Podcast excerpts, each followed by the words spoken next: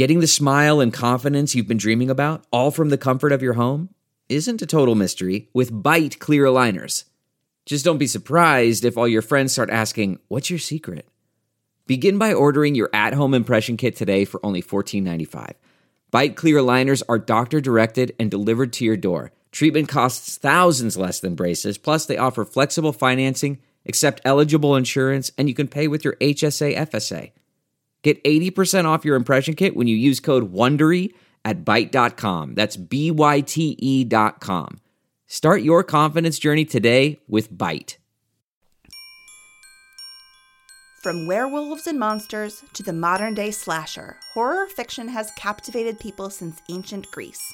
But so many of the genre's most famous and terrifying stories were created, written, or developed by women whose names you might not have ever learned. Until now. I'm Courtney Enlow, and this is a special, spooky edition of Sci-Fi Wire Fangirls, Forgotten Women of Genre, titled Forgotten Women of Horror. Every day for the week of Halloween, we'll tell you the stories of just some of the women who helped make the horror sphere what it is today. If there's one certainty in the entertainment business, it's that Hollywood loves a remake.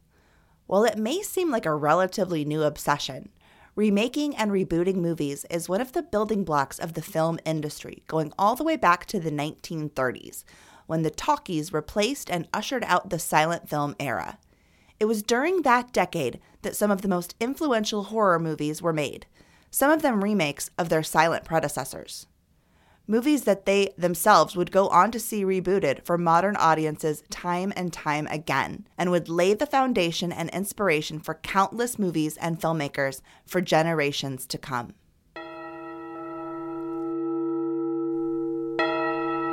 One of cinema's earliest and most accomplished female screenwriters, Sonya Levien, was particularly known for her skill adapting plays and novels for the screen. An immigrant Russian Jewish activist turned Hollywood screenwriter, Levien brought her unique perspective to the screen in her adaptations while never being stereotyped as a writer of only women's experiences. Levien is a legend in her own right, but her screenplay for the 1939 adaptation of The Hunchback of Notre Dame earned her an often forgotten place in the horror canon. Sarah Sonia Opeskin was born in Panemunich, a shtetl in the Pale of Settlement in Russia, now Lithuania, on December 25, 1888. In Imperial Russia, the Pale of Settlement was the only region in which permanent residency by Jews was generally allowed. She was the first daughter of Fanny and Julius Opeskin. Her father was exiled and sentenced to forced labor for his connections to radical politics when Opeskin was just a child. Her paternal grandfather, a rabbi, took the family in. It was this grandfather who encouraged Opeskin's love of language and reading, teaching her Hebrew, French, German, and Russian. In 1891, her father escaped Siberia to America with the help of a German man named Levien. He decided to take the surname with the rest of the family, who joined him in America 4 years later. Deeply impoverished, all five of the Levien children had to work to put themselves through school. Levien was unable to afford high school and instead took a stenography class to get work as a secretary. She also began to get more politically active, joining a socialist group and becoming involved with labor unions. While taking a class at the Educational Alliance, she met Rose Pastor, a socialist, feminist, and birth control activist who would go on to become a founding member of the Communist Party of America. Pastor hired Levien as her secretary. Levien was also starting to write around this time, earning some income by selling comedic shorts to Life magazine. However, she endeavored to find a more quote-unquote practical means of supporting herself and enrolled at New York University Law School in 1906. Still, the writing life found her. She was hired as a secretary by Samuel Merwin, the editor of the business magazine Success. Eventually, she decided to remain with Success rather than work in law. While she did pass the bar, her brief time in law convinced her to focus on her writing. When Success shuttered in 1911, Levien moved on to The Woman's Journal and then to the Metropolitan, where she met Carl Hovey, her future husband. the Metropolitan sent Levien to London to cover the British suffragist movement, where she found herself in the middle of the Blitz. She would remain in London for the duration of World War I.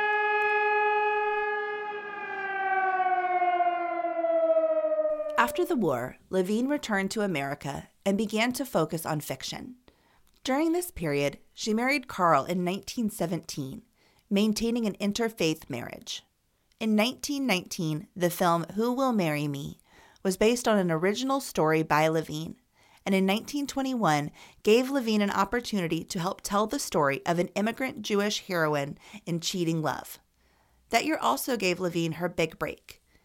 Famous Players Lasky, one of the major film companies of the silent era, bought two of her stories to adapt. They also offered Levien a contract, $24,000 the first year, with a $5,000 raise a year for the next 5 years. In today's money, that would be roughly $310,000, with an annual raise of roughly $65,000. Levien moved to Hollywood without her family, and got 3 films under her belt before she decided to break her contract and move back to New York City. Despite her obvious success, she felt obligated to support Carl's career instead of her own, and accepted an editorial position at McClure's magazine. But when Famous Players Lasky decided they wanted to adapt Anzia Yezierska's novel Salome of the Tenements for the screen, Levien was the obvious choice. The novel centered around an immigrant Jewish heroine's ill-fated affair with a wealthy wasp, inspired by Yezierska's own life.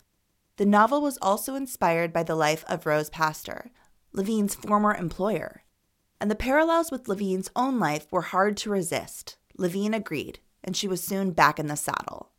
Initially refusing to leave New York, she began to work remotely for Samuel Goldwyn Pictures by seeing and recommending Broadway plays that she could adapt into films. Once Carl's career allowed for the opportunity, the couple decided to move to Hollywood, where Levien could pursue her career and Carl could take a job with C.B. DeMille.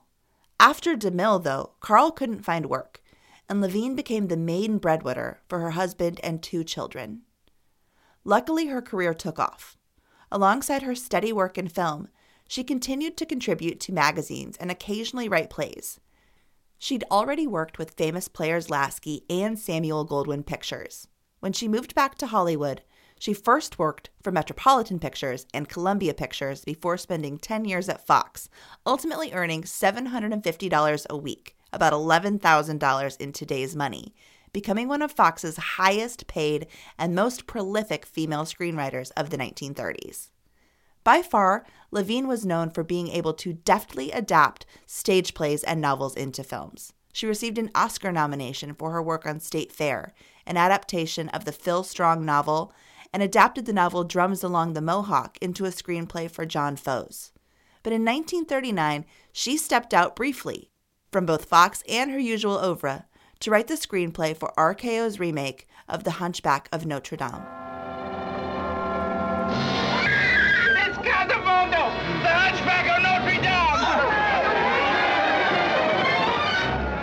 In the early 1930s, Universal had started to reconsider remaking their 1923 silent film, The Hunchback of Notre Dame. The original film had been a hit, grossing $3.5 million, about $50 million in today's money, and launching the career of star Lon Chaney into the stratosphere. But the rights to the property changed hands in 1935, ultimately landing at RKO Radio Pictures, who hired Levien to write a screenplay based on Notre Dame de Paris. While RKO began building an imitation medieval Paris on their movie ranch, Levien saw modern parallels in Victor Hugo's novel.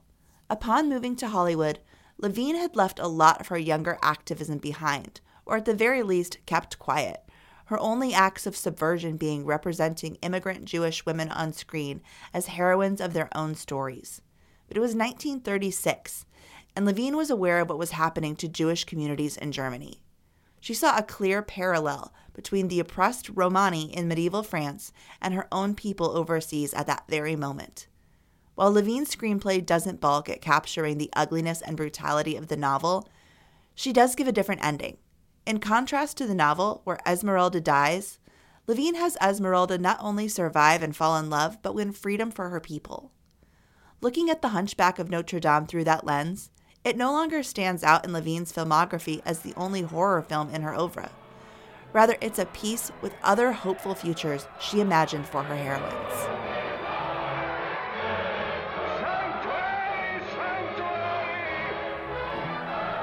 After Drums Along the Mohawk, Levien left Fox for a contract with MGM, where she won her first and only Oscar for the screenplay of Interrupted Melody. By the end of her career, she had 73 credits to her name, leaving behind a legacy of successful and award-winning films.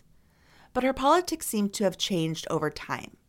The Hollywood blacklist swept the entire industry over the late 40s and early 50s, seeking to target and blacklist anyone with connections to the Communist Party of the United States. Levien managed to stay out of the spotlight despite her association with Rose Pastor and being one of the quote-unquote Russian Jews in Hollywood that America First Party leader Gerald L.K. Smith railed against in his speeches. But her daughter Tamara Hovey and her son-in-law Lee Gold, both screenwriters, were not so lucky, and ended up targeted and blacklisted in 1953. Levien never made any public comments about her daughter and son-in-law's fate. Whatever she expressed to them in private, we don't know, but Hovey and Gold left the United States altogether and moved to Paris. Levien developed cancer in the mid-50s and died on March 19, 1960 at the age of 71. Her cinematic output remains legendary, but the fate of her daughter and son-in-law remind us that these legacies are always complicated. In her youth, she fought for herself and for her people. She rose to a level women weren't generally allowed to, all while existing within one terrible truth. The horrors of the world around us will always be far more so than anything we can ever see on screen.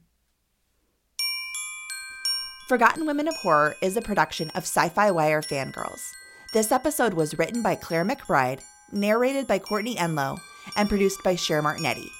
Follow us on Twitter and Instagram at Sci-Fi Fangirls Pod and at Sci-Fi Fangirls. You can find this and so much more at sci-fifangirls.com. Be sure to subscribe to Forgotten Women of Genre wherever you get your podcasts.